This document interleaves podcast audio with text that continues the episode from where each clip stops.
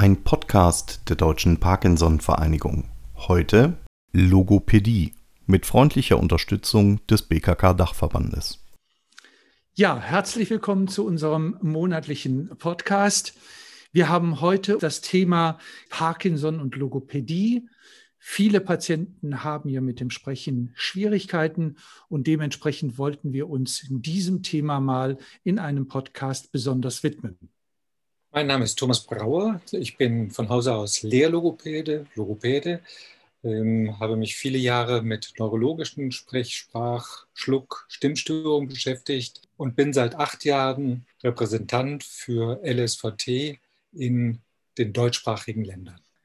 Mein Name ist Tobias Warnecke. Ich bin leitender Oberarzt der Klinik für Neurologie am, am Universitätsklinikum in Münster und leite hier auch den Bereich Parkinson-Syndrome und befasse mich schon lange Zeit mit Sprech- und Schluckstörungen bei der Parkinson-Krankheit und habe deshalb natürlich auch sofort zugesagt, bei diesem Podcast hier dabei zu sein.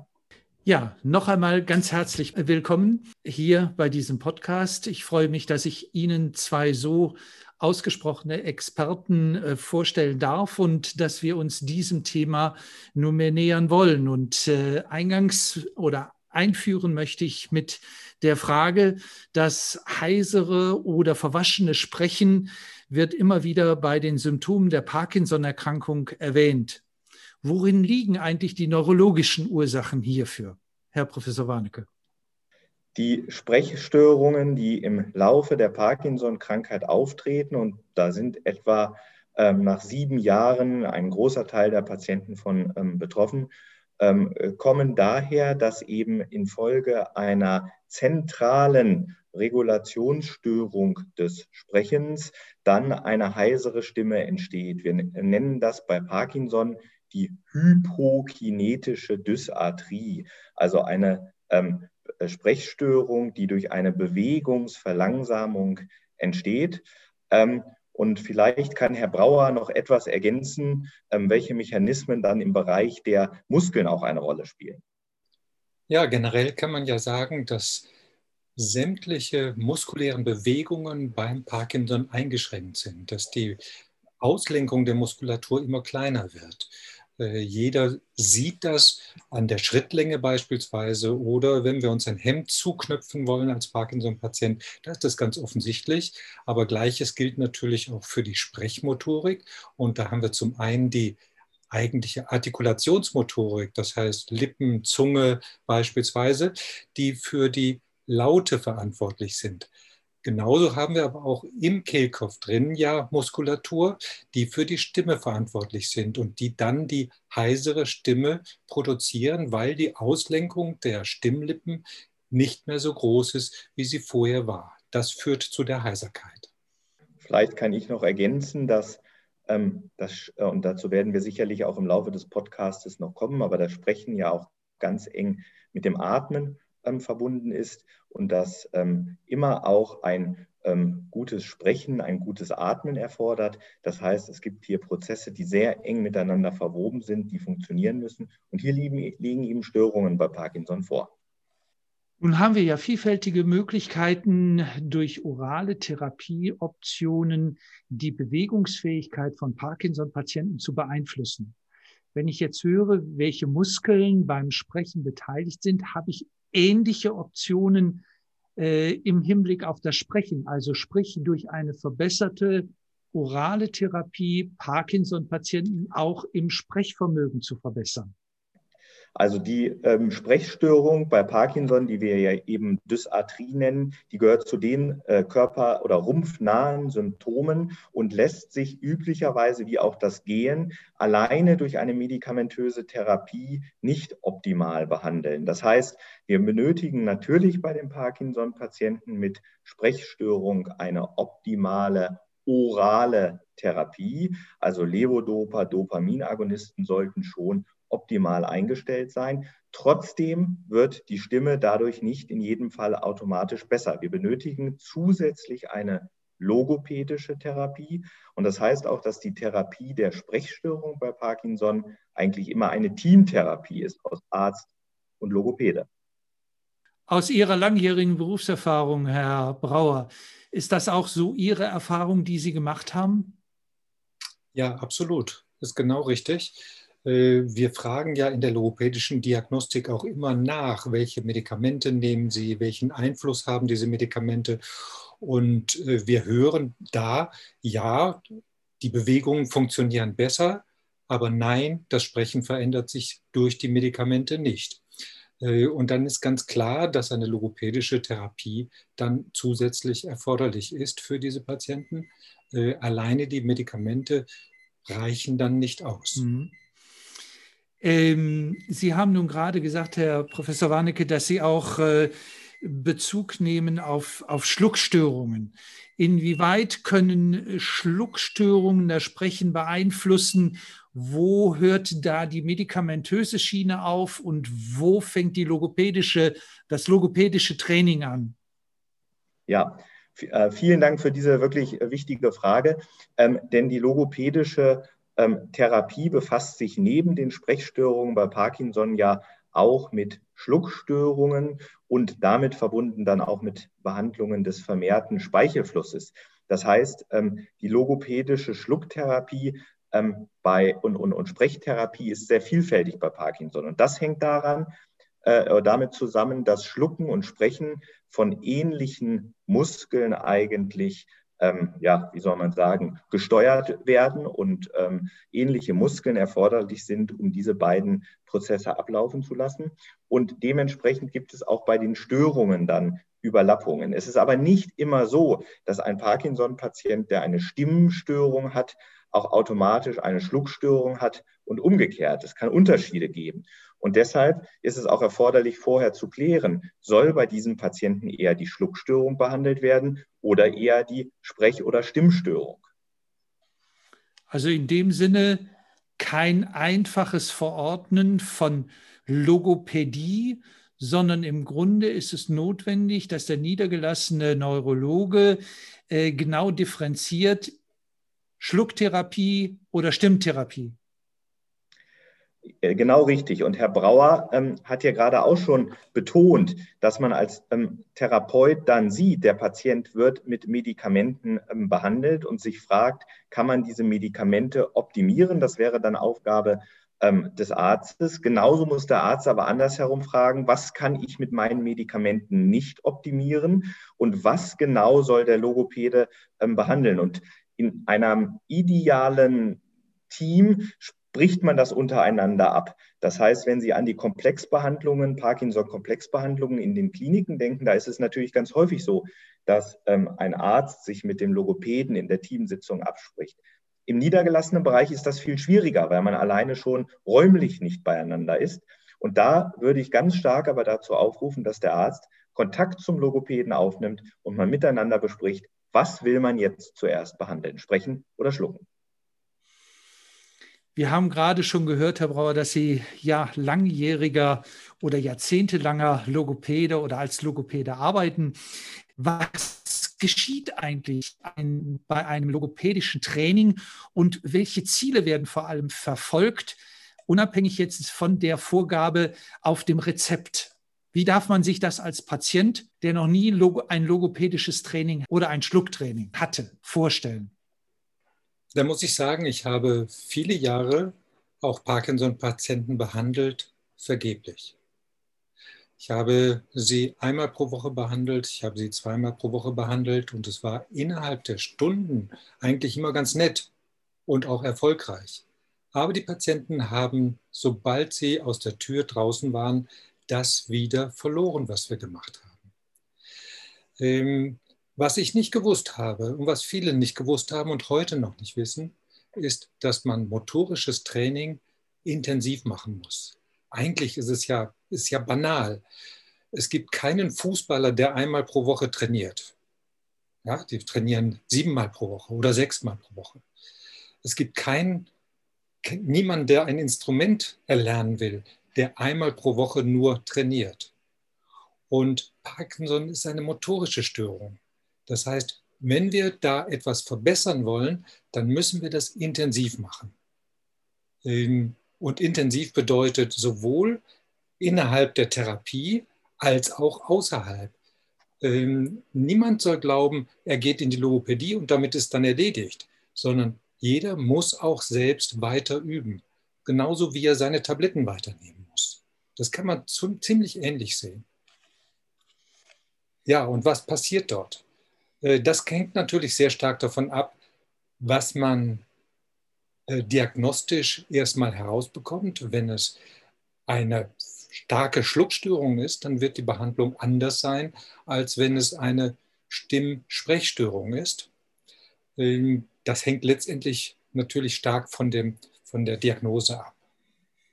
Ich würde gerne noch ähm, unterstützen, was Herr Brauer sagt, ähm, und äh, da auch den Patienten selber aufrufen dazu, ähm, die Motivation zu haben für diese intensive ähm, Therapie. Denn es ist so, dass bei Parkinson, das, das wissen Sie beide ganz genau, durch die medikamentöse Therapie häufig der Eindruck vermittelt wird, nehmen Sie die Tabletten und die richten das dann schon. Aber das ist eben mitnichten der Fall. Ähm, die aktivierende Therapie, und das ist ja in den letzten Jahren immer deutlicher geworden, sei es beim Schlucken, beim Sprechen, aber auch bei der Physiotherapie, kann den Parkinson-Patienten verbessern. Das heißt, diese Aktivierung hilft und verbessert. Und dem Parkinson-Patienten, und Herr Brauer weiß das ganz genau, wird ja häufig gesagt, wir verhindern nur, dass es nicht schlechter wird. Aber nein, beim Sprechen äh, und genauso beim Gehen und genauso beim Schlucken kann sich der Patient verbessern, wenn er auf Aktivierung setzt. Also das ist nochmal ein Appell daran, den inneren Schweinehund zu besiegen und im Grunde selbst neben der reinen oralen Therapie äh, ja, das ein oder andere zu tun, um sich tatsächlich auch fit zu halten, sowohl in physiotherapeutischer Hinsicht wie auch in logopädischer Hinsicht. Nun haben wir ein paar Mal schon L S V T als äh, Kürzel angesprochen. Äh, vielleicht wollen Sie mal kurz erklären, Herr Brauer, was hinter diesem Begriff steckt. Wofür steht L S V T? Ja, diese Buchstaben stehen für die, als Abkürzung für Lee Silverman Voice Treatment. Das ist eine Patientin, die Lee Silverman, die in den späten neunzehnhundertachtziger Jahren in Amerika gelebt hat und stark Parkinson hatte und die von ihren Angehörigen nicht mehr verstanden worden ist. Und äh, damals gab es eine junge amerikanische Logopädin, die beauftragt worden war, ein Konzept zu entwickeln für die Behandlung dieser Patientin. Und äh, sie hat das sehr, sehr intensiv gemacht äh, und hat mit der Zeit herausgefunden, dass die Behandlung der Stimme äh, ein wesentlicher Faktor ist für die gesamte Behandlung letztendlich, dass mit der Stimme, mit der Verbesserung der Stimme viele andere Bereiche mit getriggert werden, sich verbessern, ohne dass wir das aktiv äh, üben. Ja, ich erinnere mich gerade an einen Patienten, mit dem ich vier Wochen die L S V T-Therapie durchgeführt habe und dem er dann anschließend gesagt hat, dass er wieder besser Auto fahren kann. Etwas ganz Ungewöhnliches. Eine andere Patientin, mit der diese L S V T, die Stimmtherapie durchgeführt worden ist, die dann gesagt hat, ich weiß gar nicht, ich komme jetzt wieder viel besser auf die Worte. Mir fallen die Worte besser ein. Das steckt etwas dahinter, was, glaube ich, noch nicht so bekannt ist, nämlich, dass man mit dieser aktivierenden Therapie positiven Einfluss auf das Mittelhirn hat und dass da die sogenannten Exekutivfunktionen wieder besser funktionieren, dass die Verschaltung der verschiedenen Bereiche des Gehirns, des Gedächtnisses, der Sprache, auch des Schluckens letztendlich, dass die durch diese L S V T-Therapie aktiviert wird. Herr Professor Warnecke, haben Sie die gleichen Erfahrungen gemacht? Sie sehen ja nun in Ihrer Ambulanz oder in, Ihrer, in Ihrem klinischen Alltag eine Vielzahl von Patienten und äh, Sie bauen ja auch dieses Parkinson-Netz Münsterland auf. Ähm, ist da die gleiche Erfahrung Ihrerseits gemacht worden? Ja, das ist genau die gleiche Erfahrung, äh, die wir auch machen. Zum einen möchte ich nochmal unterstreichen, dass dieser sogenannte Generalisierungseffekt, also dass eine aktivierende Therapie zum Beispiel für das Sprechen ähm, auch auf anderen Ebenen ähm, Auswirkungen hat, ganz, ganz wichtig ist. Das betrifft, ähm, wie das Herr Brauer gerade gesagt hat, zum Beispiel die Kognition, also die äh, geistige Leistungsfähigkeit, aber zum Beispiel auch die Affektivität, also die Stimmung. Wir sehen häufig, dass Patienten, die so eine aktivierende Therapie machen, auch hinsichtlich depressiver Symptome verbessert sind. Also das ist sicherlich ein ganz, ganz wichtiger äh, Aspekt.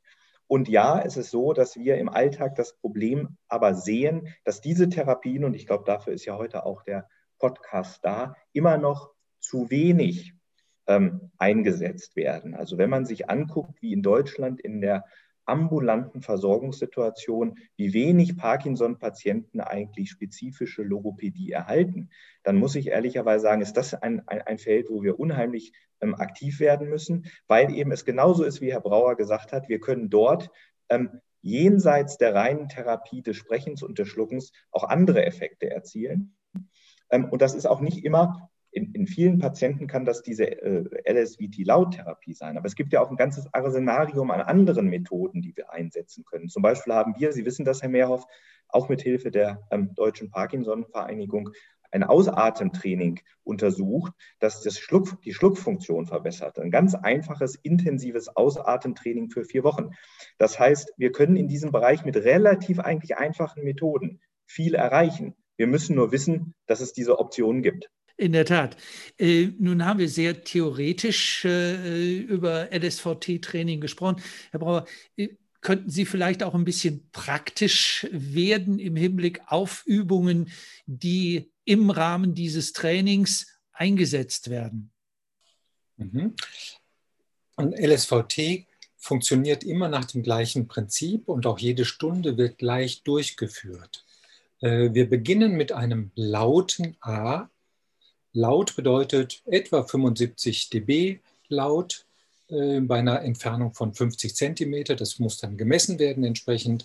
Und dieses A wird lange gehalten, was gleichzeitig neben der Lautstärke der Stimmfunktion dann auch die Atmung gleich mit äh, trainiert und gleich auch die Weite äh, der Artikulationsorgane mit trainiert. Mhm. Es geht mit den A's los, dann gibt es ein hohes A, was produziert wird, es werden tiefe A's produziert und dann geht es an das eigentliche Sprechen heran, nämlich dass zehn Alltagsphrasen laut gesprochen werden, Alltagsphrasen, die der spezifische Patient immer wieder sagt.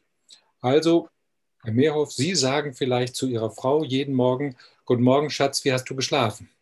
Das wäre ein solcher Satz. Oder jemand fragt, ist die Zeitung schon da? Diese Sätze, die möglicherweise jeden Tag vorkommen, die werden danach dann richtig gehend trainiert. Und zwar wiederholt, wiederholt, wiederholt, wiederholt. Ganz oft. Und immer mit lauter Stimme, wobei laut nicht schreien bedeutet. Das ist ein äh, immer wieder vorkommendes ähm, Fehleinschätzung. Die Patienten glauben, dass sie schreien, weil sie wieder laut sprechen. Sie sprechen aber normal laut. Das ist ein anderes Phänomen der Parkinson-Erkrankung, dass die Wahrnehmung nicht mehr richtig ist, beziehungsweise die Wahrnehmung sich auf die leiser werdende Stimme einstellt oder auf die, leise, auf die kleineren Bewegungen einstellt. Und deswegen die Patienten glauben in dem Moment, wenn man jetzt normal laut spricht, sie würden schreien. Man muss dann also zusätzlich zu diesem Lauttraining auch die Wahrnehmung mit trainieren. Nach diesen Alltagsphrasen gibt es dann ähm, Lesetraining, beginnend auf Wortebene bis hin zur Absatzebene, je nachdem, in welcher Woche man sich befindet.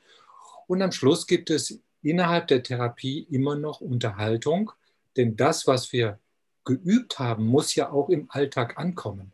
Das heißt, wir brauchen dann ein Gespräch über Themen, die den Patienten interessieren, die zehn Minuten, fünfzehn Minuten vielleicht dauern, dieses Gespräch. Und da wird immer wieder die Lautstärke gemessen und sobald der Patient leiser wird, muss der Therapeut hingehen und die Lautstärke wieder einfordern. Das ist im Prinzip so der Rahmen einer L S V T-Therapie, so wie er jedes Mal in jeder Therapie abläuft. Vielen Dank für die doch sehr plastische Darstellung. Ich kann mir vorstellen, dass, soll, dass Logopäden die in dieser Trainingsmethode ausgebildet sind, nicht auf den äh, Bäumen wachsen und überall zu finden sind.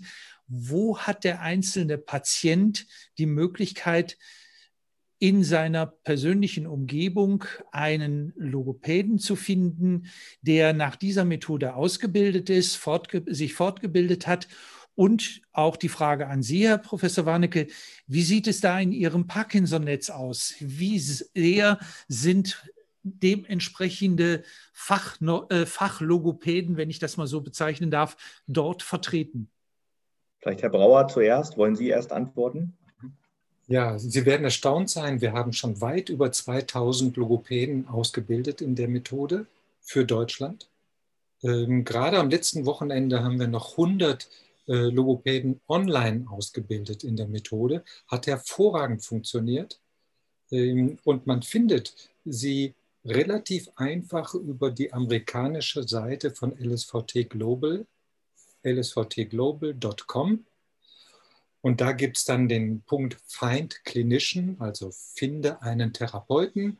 Und da kann man die Postleitzahl eingeben oder den Ort eingeben. Sagen wir mal Münster, geben Sie dort ein. Und dann werden Ihnen alle Therapeuten, die ausgebildet sind und sich bei uns eingetragen haben, werden Ihnen angezeigt. Mit Telefonnummern, E-Mail-Adresse, je nachdem. Wenn Sie dann, ähm, und jetzt kommt die Frage zu dem Parkinson-Netzwerk, ähm, einen Therapeuten finden, der eine L S V T-Lautausbildung hat, dann wissen Sie auf jeden Fall, das ist sicherlich ein Therapeut, der sich für Parkinson interessiert und mit Parkinson besser auskennt. Das große Problem ist in Deutschland in der ambulanten Versorgung, dass wir eben häufig nicht wissen, wo sind eigentlich die Experten für bestimmte Therapien. Und das gilt genauso auch für Logopädie. Deswegen haben wir in unserem Parkinson-Netzwerk eine Funktion eingebaut. Das nennt sich Parkinson-Atlas. Das ist eben eine Abfrage, wo sind welche Experten in unserer Region. Das ist derzeit noch nicht freigeschaltet, weil das über ein bestimmtes Projekt läuft. Aber genau darum geht es. Innerhalb unseres Netzwerkes wissen natürlich alle schon, da und da sind die und die Experten für die und die Ähm, Therapie. Das heißt, ähm, es ist vollkommen richtig, Herr Mehrhoff, wir müssen ähm, bekannter machen, wo die Experten sind und dann die Patienten spezifisch, aber auch diesen Experten dann zuweisen, damit sie diese spezifische Therapie bekommen. Es bringt überhaupt gar nichts, wenn ein Parkinson-Patient eine unspezifische Logopädie erhält. Vielleicht darf ich ganz positiv sagen, ich mache diesen Job ja jetzt schon ein paar Jahre und was ich so seit etwa zwei Jahren bemerke, ist, dass ich viel häufiger angefragt werde, sowohl für Laut als auch für Big. Wo finde ich denn einen Therapeuten, der mir das bieten kann? Das heißt, die Patienten suchen von sich aus. Ich weiß nicht, wie sie direkt zu mir kommen, vielleicht über unsere Homepage, das kann sein. Aber sie suchen aktiv tatsächlich schon und äh, ich kann ihnen dann entweder direkt jemanden vermitteln oder ihnen eine Liste schicken oder sie verweisen auf diese amerikanische Seite, die einfach zu verstehen ist. Auch wenn man nur wenig Englisch kann, ist das problemlos herauszufinden. Und da würde ich dann gerne noch ergänzen, das ist sicherlich ähm, hervorragend und da hat sich die Situation auch verbessert. Noch besser wäre es natürlich, wenn es ein Hand-in-Hand-Arbeiten zwischen dem niedergelassenen Arzt, dem Neurologen und dem Therapeuten gäbe, Ähm, so dass das ähm, direkt ineinander übergeht, dass gar nicht der Patient sich erst bei Ihnen, Herr Brauer, melden muss und fragen muss, wo ist denn jetzt ähm, mein spezifischer Logopäde, sondern dass das ganz natürlich aus dem Behandlungsplan sich ergibt, sozusagen, welche Optionen ähm, ihm zur Verfügung stehen. Da sind uns andere Länder ein bisschen voraus, also in Holland zum Beispiel funktioniert das eben besser. Aber ich bin auch optimistisch, vollkommen richtig, die Situation ähm, hat sich verbessert, die Wahrnehmung für Logopädie ist schon besser geworden, aber sie kann noch viel besser werden und deshalb sind wir ja heute äh, hier. Was natürlich auch äh, die Frage dann impliziert, wird eigentlich ein solches Training von der Krankenkasse bezahlt? Oder bin ich als gesetzlich versicherter Patient verpflichtet, das nun aus eigener Tasche zu bezahlen, Herr Brauer? Das ist überhaupt kein Thema. Ähm Logopädische Therapie wird bezahlt von den Krankenkassen bis auf den Eigenanteil und auch eine intensive Logopädie, wenn sie entsprechend verordnet wird, wird von den Krankenkassen übernommen. Es bedarf noch nicht mal einer zusätzlichen Genehmigung, sondern das ist durch die Verträge abgesichert. Und da kann, vielleicht darf ich auch da noch was zu ergänzen, diese Methode, ähm, Herr Brauer, die Lauttherapie ist ja auch wissenschaftlich, und das ist ja auch mein Blickwinkel, die Methode, für die es wirklich eine sehr, sehr gute Evidenz gibt. Also das heißt, sehr gute Studien, die zeigen, dass bei Parkinson diese Therapie effektiv ist. Und wenn ein Patient in der Lage ist, die intensive Therapie zu machen und eben auch eine entsprechende Sprechstörung hat, dann ist es natürlich sehr, sehr gut, dass die Krankenkassen das auch übernehmen und bezahlen, weil alles andere wäre ja doch extrem kontraproduktiv. In der Tat. Und es beeinflusst ja auch massiv die Lebensqualität eines Patienten, äh, wie gut oder wie schlecht er leider Gottes an der sozialen Kommunikation teilnehmen kann. Wie lange halten eigentlich aus Ihrer Erf- Erfahrung heraus die Ergebnisse eines solchen Trainings an? Heißt es, dass ich das turnusmäßig immer wieder nachjustieren muss, immer wieder neu trainieren muss? Heißt es, dass ich durch ein begleitendes persönliches Training die Ergebnisse mal halten kann? Oder wie sieht das aus? Herr Brauer, vielleicht zunächst.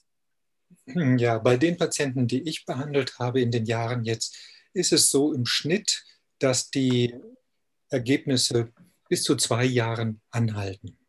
Das ist auch von internationalen Studien her so, wird das so gesehen.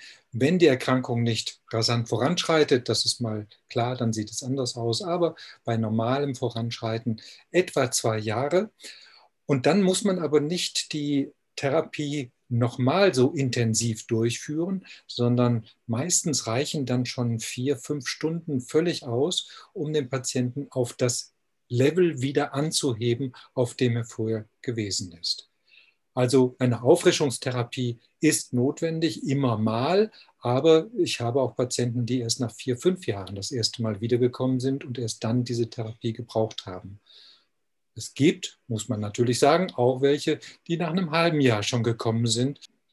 Das sieht ja dann hinsichtlich des Verordnungsverhaltens, äh, klingt das ja sehr positiv, Herr Professor Warnecke. Ja, also genauso ist ja auch die wissenschaftliche Evidenz, also für sechs Monate gibt es einen sehr, sehr guten Effekt und der hält häufig bis ähm, zu zwei Jahre an. Was ich halt beobachte, jenseits dieser ganzen äh, jetzt wissenschaftlichen Daten, die den Effekt belegen, ist, dass durch diese intensive Therapie, und das hat Herr Brauer noch gar nicht gesagt, es ist ja eigentlich auch immer der gleiche Therapeut, mit dem man da zusammenarbeitet. Also in diesen vier Wochen der intensiven Therapie hat man eigentlich immer den gleichen Therapeuten. Entsteht eine intensive Bindung. Und die macht es dem Patienten nachher häufig leichter, auch mal eben noch mal zu fragen. Ich bin von der Stimme oder meine Frau oder mein Mann hat ähm, mir zurückgemeldet, die Stimme ist wieder ein bisschen leiser geworden. Wie kann ich denn jetzt schnell wieder auf das alte ähm, Niveau kommen? Und dann hat man auch nicht mehr die Scheu, dann fragt man nach und bildet praktisch dann, Herr Brauer, ich weiß nicht, ob Sie werden diese Erfahrung gemacht haben, so ein Behandlungsteam über die nächsten Jahre ähm, und geht zusammen dann praktisch durch diese Krankheit durch. Und das ist sehr, sehr schön. Also diese intensive Therapie ist eben auch für den Therapeuten, das ist auch das, was uns die Therapeuten ähm, häufig zurückmelden, eine intensive Erfahrung, die einen eben doch dann, wenn es gut klappt, zusammenschweißt. Ja, absolut. Ähm, wenn Sie sich vorstellen, dass Sie vier Tage in der Woche eine Stunde mit einer Person alleine verbringen, da lernen Sie natürlich jemanden intensiv kennen. Es ist ja nicht nur mal eben im Vorbeigehen, sondern Sie lernen jemanden sehr intensiv kennen. Äh, natürlich, nicht jeder öffnet sich so ganz stark, aber die allermeisten Patienten sind froh, dass sie sich aussprechen können, dass sie ihre Sorgen mal loswerden können. Das gehört genauso mit dazu. Und wenn ich jetzt mal zur Corona-Zeit hier äh, ein Beispiel sagen kann, ich habe jetzt einen Anruf bekommen von einer sechsundachtzig-jährigen Patientin, Parkinson-Patientin, die alleine lebt.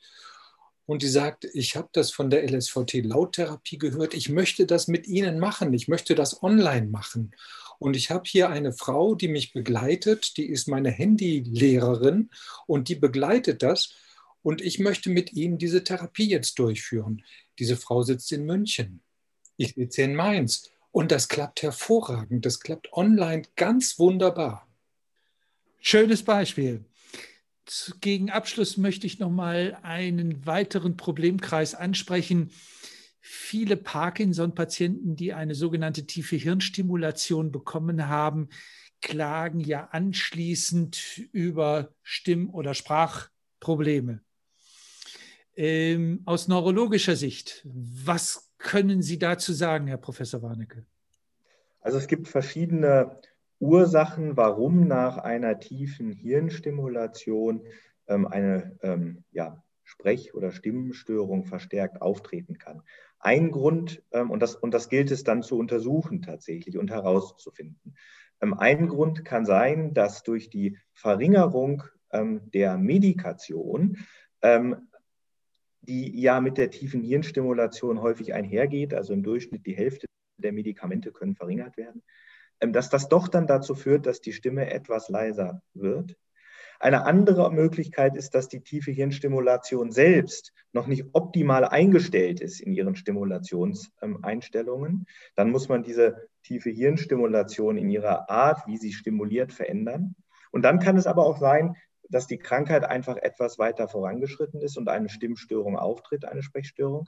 In allen diesen Fällen sind bei uns aber von Anfang an Logopäden involviert. Also die sind schon vor der tiefen Hirnstimulation am Patienten dran, machen eine Untersuchung und gucken, wie ist denn jetzt das Sprechen, und untersuchen ihn dann, nachdem die Operation stattgefunden hat, wieder, um etwaige Veränderungen wahrzunehmen und dann auch zu behandeln. Es ist aber nicht so, das ist so eine Meinung, die, der ich widersprechen will, dass per se die tiefe Hirnstimulation zu einer Verschlechterung des Sprechens bei Parkinson führt. Das ist sicherlich nicht der Fall.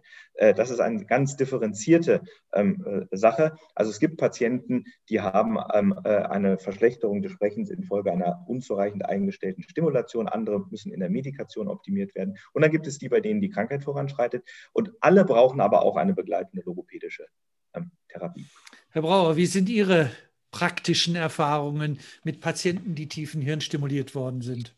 Ja, wie das immer so ist, in der Logopädie kommen ja dann hauptsächlich die an, bei denen es nicht so gut funktioniert. Meine Wunschvorstellung ist, dass in allen Kliniken, in denen tiefe Hirnstimulation durchgeführt wird, genauso wie das bei Ihnen, Herr Warnecke, in Münster der Fall ist, Logopäden schon vor der tiefen Hirnstimulation die Patienten mit untersuchen und beschreiben, welche Probleme gibt es denn tatsächlich auf den unterschiedlichen Ebenen, und dass dann auch insbesondere bei der Einstellung nachher, medikamentösen Einstellung und erst recht bei der, bei der Einstellung des, der äh, Stimulation mit dabei sind und dann beurteilen mit, wie die Qualität der Stimme, des Sprechens ist. Unter Umständen muss man ja auch einen Kompromiss gehen zwischen gut kommunizieren können und gut laufen können beispielsweise. Man kann dann nicht nur gut laufen oder nur sprechen, sondern muss vielleicht einen Mittelweg gehen. Und das kann man, glaube ich, nur wieder im Team vernünftig regeln. Und das würde ich gerne nochmal ähm, wirklich unterstreichen. Ähm, das eine ist, man muss sich dem Sprechen, aber auch dem Schlucken schon vor dem operativen Eingriff zuwenden, um zu wissen, ähm, wenn man nachher eine Veränderung hat, was hat sich genau verändert. Und man muss tatsächlich alle, die an der Behandlung beteiligt sind, ähm, involvieren. Das sind tatsächlich ganz zentral die Logopäden, ähm, auch die Parkinson-Nurses, die ja äh, auch in ihren Gesprächen mit den Patienten auch vor und nach der Operation dann ähm, beurteilen können, wie hat sich das Sprechen zum Beispiel verändert oder auch wie hat sich das Schlucken verändert. Aber nur wenn man diese Wahrnehmung für diese Symptome hat, wird man auch den Einfluss der tiefen Hirnstimulation ähm, adäquat beurteilen können und dann auch dem Patienten nach der Operation ähm, helfen können. Also ich finde, wir haben hier wirklich sehr umfassend, sehr intensiv miteinander das Thema Parkinson und Logopädie besprochen, diskutiert. Ich weiß nicht, haben Sie noch eine zentrale Botschaft, die Sie unseren Mitgliedern mitgeben wollen im Hinblick auf dieses besondere Thema? Herr Warnecke, dann Herr Brauer vielleicht. Ja, meine ähm, äh, zentrale Botschaft ist noch einmal die, äh, die man gar nicht oft genug sagen kann: Wenn man diese ähm, auch komplexeren Symptome ähm, richtig behandeln will bei Parkinson, dann muss man ein Team bilden, ein Team aus verschiedenen Behandlern. Das Team involviert oder betrifft aber auch den Patienten. Auch der Patient hat die Möglichkeit, in so einem Team mitzusprechen. Und nur wenn man einen Patienten mit seinen Symptomen von allen Seiten im Team erfasst, dann wird man den optimalen Therapieeffekt erzielen. Und das ist eigentlich meine Botschaft. Und ich finde, das hat sich heute schön gezeigt hier in der Diskussion, was man da erreichen kann. Herr Brauer. Ja, das muss ich absolut unterstreichen. Das ist genau so. es lässt sich nicht immer so realisieren. Ich denke jetzt an einen Patienten, der hier auf dem Land in, im Hunsrück lebt oder irgendwo im Sauerland, im tiefen Sauerland. Der wird das nicht so hinbekommen. Dem möchte ich vielleicht dann noch sagen, schau ruhig auch auf die Seite L S V T punkt de. Da gibt es weitere Informationen und auch Adressen, wo man sich hinwenden kann und wie eine Therapie abläuft und Videos dazu, wie so eine Therapie läuft. Ja, unabhängig davon, dass man natürlich auch zu Ihnen kommen kann, Herr Meerhoff. Ja, vielen Dank für diese beiden Abschlussstatements. Ich möchte nur den Patienten mitgeben, theoretisch ist das alles sehr gut, theoretisch ist das sehr praxisnah. Aber letztendlich ist es der Patient selber, der auch mitarbeiten muss und am Ball bleiben muss, damit hier äh, die Erfolge einer Therapie auch sichergestellt werden können über einen längeren Zeitpunkt. Ich darf mich an dieser Stelle ganz herzlich bei Ihnen beiden bedanken. Ich fand es eine sehr kurzweilige, sehr interessante Diskussion dieses besonderen Themas. Ich freue mich, dass Sie heute die Zeit gefunden haben, hier für dieses Gespräch zur Verfügung zu stehen und wünsche Ihnen noch einen schönen Tag. Vielen Dank nach Mainz, vielen Dank nach Münster. Vielen Dank. Schauen Sie doch ab und zu auf unserer Webseite w w w punkt parkinson Bindestrich vereinigung punkt de hinein. Wir werden Sie dort informieren, sobald eine neue Episode zum Thema Parkinson verfügbar ist. Vielen lieben Dank fürs Zuhören.